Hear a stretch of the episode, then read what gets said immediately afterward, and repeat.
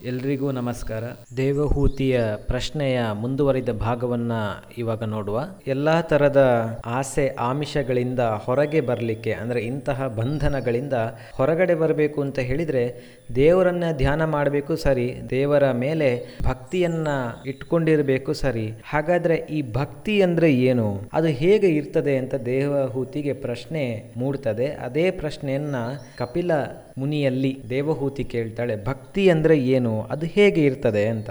ಅವಾಗ ಈ ತಾಯಿಯ ಈ ಪ್ರಶ್ನೆಗೆ ಭಗವಂತ ಹೇಳ್ತಾನೆ, ಅಂದರೆ ಕಪಿಲ ಮಹರ್ಷಿಗಳು ಹೇಳ್ತಾರೆ, ಭಗವಂತನಲ್ಲಿ ಯಾವುದೇ ಆಸೆ ಇಲ್ಲದೆ ಮಾಡುವಂತಹ ಒಂದು ಪ್ರಾರ್ಥನೆಯನ್ನ ನಾವು ನಿಜವಾದ ಭಕ್ತಿ ಅಂತ ಹೇಳ್ಬೋದು ಅಂತ. ಇಲ್ಲಿ ನಾವು ಬಯಸುವುದು ಏನು ಅಂತಂದ್ರೆ, ದೇವರಲ್ಲಿ ಪ್ರಾರ್ಥಿಸುವುದು ಏನು ಅಂತ ಕೇಳಿದರೆ ಯಾವುದೋ ಒಂದು ವಸ್ತುವಿಗಾಗಿ ನಾವು ಪ್ರಾರ್ಥನೆಯನ್ನ ಮಾಡುವಂಥದ್ದಲ್ಲ. ಬದಲಾಗಿ ಭಗವಂತನೇ ತಮ್ಮೊಂದಿಗೆ ಇರಬೇಕು ಅಂತ ಹೇಳಿ ಭಗವಂತನಲ್ಲಿ ಪ್ರಾರ್ಥಿಸೋದು. ಅಂದ್ರೆ ಭಗವಂತನೇ ನಮಗೆ ಬೇಕು ಭಗವಂತನೇ ನಮ್ಮೊಟ್ಟಿಗೆ ಬರಬೇಕು ಅಂತ ಹೇಳಿ ಯಾವಾಗ ನಾವು ಯಾವುದೇ ತರದ ಆಸೆ ಇಲ್ಲದೆ ಈ ತರದ ಒಂದು ಪ್ರಾರ್ಥನೆಯನ್ನ ಮಾಡ್ತೇವೋ ಅವಾಗ ಅದು ನಿಜವಾದ ಭಕ್ತಿ, ಅವಾಗ ಇಂತಹ ಭಕ್ತಿಗೆ ಭಗವಂತ ಒಲಿತಾನೆ ಅಂತ ಹೇಳುವಂಥದ್ದನ್ನ ಕಪಿಲ ಮಹರ್ಷಿಗಳು ತನ್ನ ತಾಯಿ ದೇವಹೂತಿಗೆ ತಿಳಿಸ್ತಾರೆ. ಈ ಭಕ್ತಿಯನ್ನ ಮಾಡಬೇಕಿದ್ರೆ ಅಷ್ಟು ಸುಲಭ ಇಲ್ಲ. ನಾವು ಇದಕ್ಕೆ ಯೋಗ ಮಾರ್ಗವನ್ನು ಕೂಡ ಅನುಸರಿಸಬೇಕಾಗ್ತದೆ ಅಂತ ಕಪಿಲ ಮಹರ್ಷಿಗಳು ಅಷ್ಟಾಂಗ ಯೋಗದ ಬಗ್ಗೆ ಇಲ್ಲಿ ದೇವಹೂತಿಗೆ ತಿಳಿಸ್ತಾರೆ. ಯಮ, ನಿಯಮ, ಆಸನ, ಪ್ರಾಣಾಯಾಮ, ಪ್ರತ್ಯಾಹಾರ, ಧ್ಯಾನ, ಧಾರಣ, ಸಮಾಧಿ ಅಂತ ಹೇಳುವಂಥ ಎಂಟು ವಿಷಯಗಳು ಅಷ್ಟಾಂಗ ಯೋಗದ ಒಂದು ಭಾಗಗಳಾಗಿರ್ತದೆ. ಸತ್ವ, ರಜಸ್ಸು ಮತ್ತು ತಮಸ್ಸು ಅಂತ ಹೇಳುವಂಥ ಮೂರು ಗುಣಗಳೇನಿದೆ, ಇವುಗಳನ್ನೇ ನಾವು ಪ್ರಕೃತಿ ಅಂತ ಹೇಳಿ ಕರಿತೇವೆ. ಪುರುಷ ಏನು ಮಾಡಬೇಕಾಗ್ತದೆ ಅಂದರೆ ಈ ಪ್ರಕೃತಿಯ ಒಂದು ಸಂಗಮದಿಂದ ಬಿಡುಗಡೆ ಆಗಬೇಕಾಗ್ತದೆ. ಅದನ್ನೇ ನಾವು ಮುಕ್ತಿ ಅಂತೇಳಿ ಕರಿತೇವೆ. ಈ ಪ್ರಕೃತಿಯಿಂದ ನಾವು ದೂರ ಆಗಬೇಕು, ಅದರ ಬಂಧನದಿಂದ ಮುಕ್ತ ಆಗಬೇಕು ಅಂತ ಹೇಳಿದರೆ ನಮ್ಮ ಮನಸ್ಸಿನ ಚಂಚಲತೆಯನ್ನು ನಾವು ದೂರ ಮಾಡಬೇಕಾಗ್ತದೆ.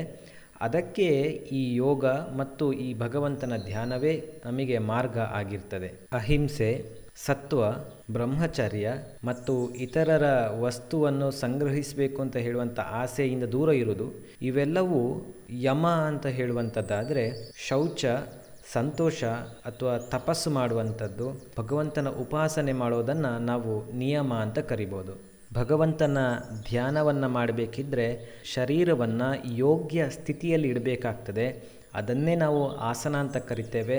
ಹಾಗೆ ಮನಸ್ಸಿನ ಮೇಲೆ ಇರುವಂಥ ನಿಗ್ರಹವನ್ನು ಪ್ರತ್ಯಾಹಾರ ಅಂತ ಹೇಳ್ತೇವೆ. ದೇವರ ರೂಪದ ಬಗ್ಗೆ ಸ್ಪಷ್ಟವಾದ ಕಲ್ಪನೆಯನ್ನು ಮನಸ್ಸಿಗೆ ತಂದುಕೊಳ್ಳುವುದನ್ನು ಧಾರಣ ಅಂತ ಹೇಳ್ಬೋದು. ಮನಸ್ಸಿನಲ್ಲಿ ಇರುವ ಆಸಕ್ತಿಯ ಬಗ್ಗೆ ನಿರಂತರ ಚಿಂತನೆಯನ್ನು ಮಾಡೋದೇ ಧ್ಯಾನ. ಅಂದರೆ ದೇವರ ಬಗ್ಗೆ ನಾವು ಮಾಡುವಂಥ ಚಿಂತನೆಯನ್ನು ಧ್ಯಾನ ಅಂತ ಕರಿತೇವೆ. ಹಾಗೆ ಕೊನೆಯದಾಗಿ ಜೀವನದ ರಹಸ್ಯ ಇದೆಯಲ್ಲ, ಜನನ ಮತ್ತು ಮರಣದ್ದು. ಈ ರಹಸ್ಯದ ಕಡೆಯಲ್ಲೇ ಮತ್ತು ಈ ಸೃಷ್ಟಿಯ ಕಡೆಯಲ್ಲಿ ಪೂರ್ಣವಾಗಿ ನಾವು ಚಿಂತನೆಯನ್ನು ಮಾಡಿ, ಅದರಲ್ಲೇ ಮಗ್ನರಾಗಿರುವಂಥದ್ದನ್ನು ಸಮಾಧಿ ಅಂತ. ಭಗವಂತನ ಕಡೆಗೆ ಭಕ್ತಿಯನ್ನು ಮಾಡಬೇಕಿದ್ರೆ ಈ ಅಷ್ಟಾಂಗ ಯೋಗ ಬಹಳಷ್ಟು ಪ್ರಾಮುಖ್ಯತೆಯನ್ನು ಪಡೀತದೆ. ಈ ಅಷ್ಟಾಂಗ ಯೋಗದ ಬಗ್ಗೆ ಕಪಿಲ ಮಹರ್ಷಿಗಳು ತನ್ನ ತಾಯಿಯಾದ ದೇವಹೂತಿಗೆ ತಿಳಿಸ್ತಾರೆ. ಹೀಗೆ ಈ ಶಿಸ್ತನ್ನ, ಅಂದರೆ ಈ ಯೋಗದ ಮೂಲಕ ಶಿಸ್ತನ್ನ ಪಾಲಿಸಿಕೊಂಡು ಸ್ವಧರ್ಮವನ್ನ ಮಾಡ್ತಾ, ಯಾವುದೇ ಥರದ ಆಸೆ ಇಲ್ಲದೆ ಭಗವಂತನ ಕಡೆಗೆ ಧ್ಯಾನವನ್ನ ಮಾಡೋದನ್ನು ನಾವು ಭಕ್ತಿ ಅಂತ ಹೇಳ್ಬೋದು. ಕೆಟ್ಟ ಕೆಲಸಗಳನ್ನು ಮಾಡದೆ ಒಳ್ಳೆಯ ಕೆಲಸಗಳನ್ನು ಮಾಡ್ತಾ ಭಗವಂತನ ಕಡೆಗೆ ಚಿಂತನೆಯನ್ನು ಮಾಡ್ತಾ ಭಗವಂತನ ಸ್ವರೂಪವನ್ನೇ ಧ್ಯಾನ ಮಾಡಿದರೆ ನಾವು ಭಗವಂತನನ್ನು ಒಲಿಸಿಕೊಳ್ಬಹುದು ಅಂತ ಕಪಿಲ ಮಹರ್ಷಿಗಳು ದೇವಹೂತಿಗೆ ತಿಳಿಸ್ತಾರೆ. ಇದಕ್ಕೆ ಪ್ರತಿಯಾಗಿ ದೇವಹೂತಿ ಕೇಳ್ತಾಳೆ ಭಗವಂತನನ್ನು ಧ್ಯಾನ ಮಾಡೋದು ಅಂತ ಹೇಳಿದರೆ ಹೇಗೆ? ಈಗ ಈ ಎಲ್ಲ ಶಿಸ್ತನ್ನು ಪಾಲಿಸೋದು, ಯೋಗವನ್ನು ಮಾಡುವಂಥದ್ದು, ಯೋಗ ಅಂತ ಹೇಳಿದರೆ ಈ ಅಷ್ಟಾಂಗ ಯೋಗದ ಒಂದು ಪ್ರಕ್ರಿಯೆ, ಇವೆಲ್ಲವನ್ನು ಮಾಡುವಂಥದ್ದು ಸರಿ. ಆ ಮೂಲಕ ಭಗವಂತನನ್ನು ಧ್ಯಾನ ಮಾಡಬೇಕು ಅಂತ ಹೇಳಿದ್ದೀರಿ. ಹಾಗಾದರೆ ಭಗವಂತನನ್ನು ಧ್ಯಾನ ಮಾಡೋದಂದರೆ ಏನು?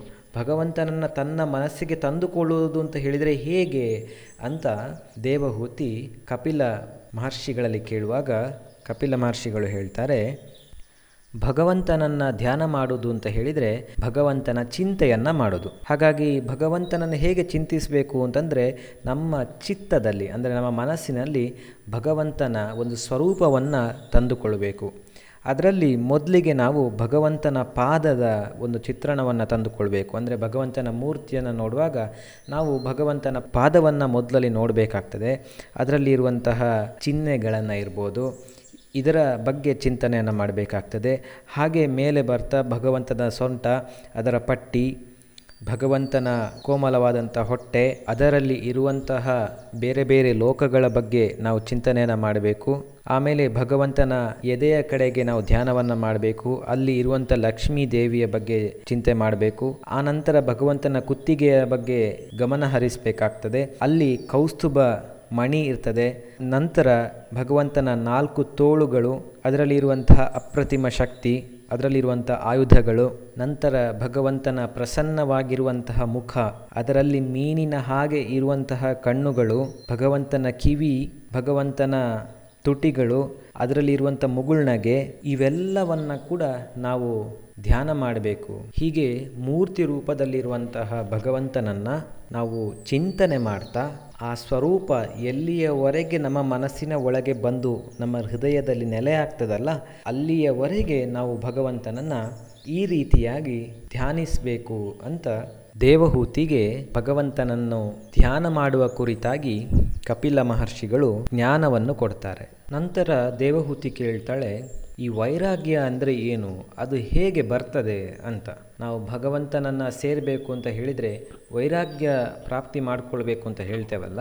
ಅದು ಏನು ಅಂತ ಒಂದು ಪ್ರಶ್ನೆಯನ್ನು ಕಪಿಲ ಮಹರ್ಷಿಗಳಲ್ಲಿ ಕೇಳಿದಾಗ ಕಪಿಲ ಮಹರ್ಷಿಗಳು ಹೇಳ್ತಾರೆ, ಭಗವಂತ, ವೈರಾಗ್ಯವನ್ನು ಎಲ್ಲರಲ್ಲಿ ಹುಟ್ಟಿಸಬೇಕು ಅಂತ ಹೇಳಿನೇ ಜನರಿಗೆ ಕಷ್ಟವನ್ನು ಕೂಡ ಕೊಡ್ತಾನೆ, ಸುಖವನ್ನು ಕೂಡ ಕೊಡ್ತಾನೆ.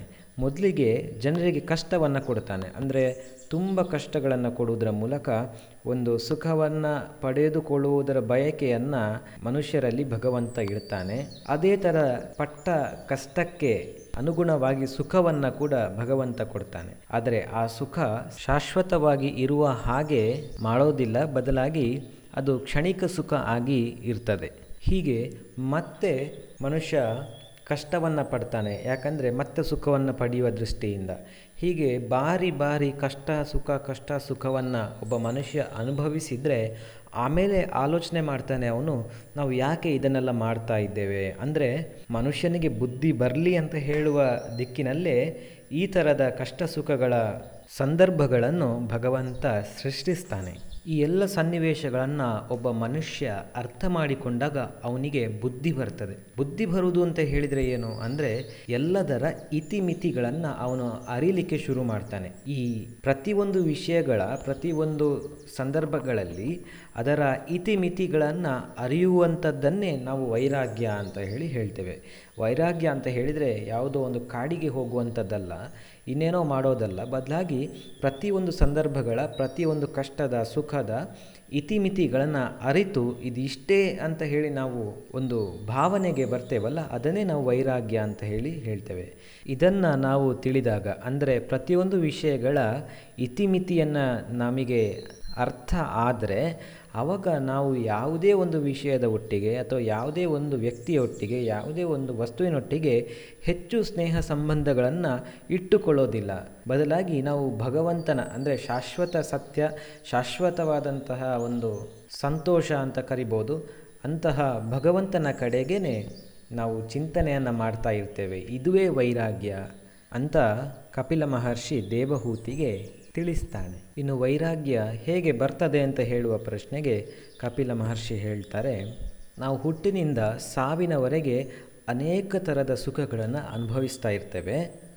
ಆದರೆ ಇವೆಲ್ಲವೂ ಕೂಡ ನಿಜವಾದ ಸುಖವೇ ಅಂತ ಹೇಳುವಂಥ ಒಂದು ಪ್ರಶ್ನೆಯನ್ನು ನಾವು ಹಾಕಿಕೊಳ್ಬೇಕಾಗಿದೆ. ಹಾಗೆ ಶಾಶ್ವತ ಸುಖ ಅಂತ ಹೇಳುವಂಥದ್ದು ಎಲ್ಲಿ ಕೂಡ ಇಲ್ಲ.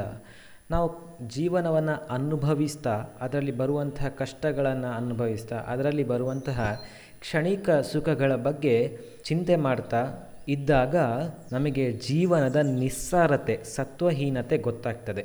ನಮಗೆ ಜೀವನವೇ ಸಾಕು ಅಂತ ಕಾಣಲಿಕ್ಕೆ ಶುರುವಾಗ್ತದೆ. ಈ ಸ್ಥಿತಿಯನ್ನೇ ನಾವು ವೈರಾಗ್ಯ ಬರುವುದು ಅಂತ ನಾವು ಹೇಳಬಹುದು. ಇಂತಹ ಸಂದರ್ಭದಲ್ಲೇ ನಾವು ಏನು ಮಾಡ್ತೇವೆ ಅಂತ ಕೇಳಿದರೆ, ಬೇರೆ ಬೇರೆ ವಿಷಯ ಆಸಕ್ತಿಗಳಿಗೆ ಅಂಟಿಕೊಳ್ಳದೆ ದೇವರಿಗೆ ಅಥವಾ ಭಗವಂತನಿಗೆ ಅಂಟಿಕೊಳ್ಳಿಕ್ಕೆ ಶುರು ಮಾಡ್ತೇವೆ. ಹೀಗೆ ನಮ್ಮನ್ನು ವೈರಾಗ್ಯ ಆವರಿಸ್ತಾ ಹೋಗ್ತದೆ ಅಂತ ಭಗವಂತ ತಿಳಿಸ್ತಾನೆ. ದೇವಹೂತಿ ಹೀಗೆ ಅನೇಕ ಪ್ರಶ್ನೆಗಳನ್ನು ಕೇಳ್ತಾಳೆ. ತನ್ನ ಎಲ್ಲ ಪ್ರಶ್ನೆಗಳಿಗೂ ಕೂಡ ಕಪಿಲ ಮಹರ್ಷಿಯಿಂದ ಉತ್ತರ ಸಿಕ್ಕಿ ಆದ ಮೇಲೆ ಬಹಳ ಆನಂದದಿಂದ ದೇವರ ಬಗ್ಗೆ ಧ್ಯಾನವನ್ನು ಮಾಡಲಿಕ್ಕೆ ಶುರು ಮಾಡ್ತಾಳೆ. ಯಾವುದೇ ಥರದ ಬಯಕೆಗಳನ್ನು ಇಟ್ಟುಕೊಳ್ಳದೆ ಮೂರು ಹೊತ್ತು ಭಗವಂತನ ಧ್ಯಾನವನ್ನು ಮಾಡ್ತಾಳೆ.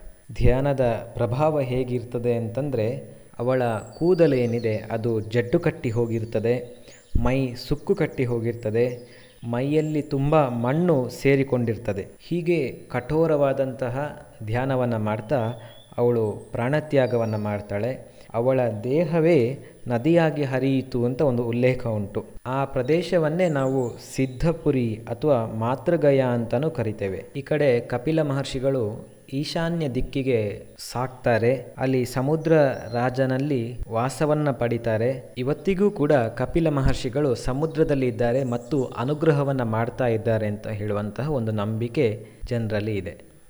ಧನ್ಯವಾದಗಳು.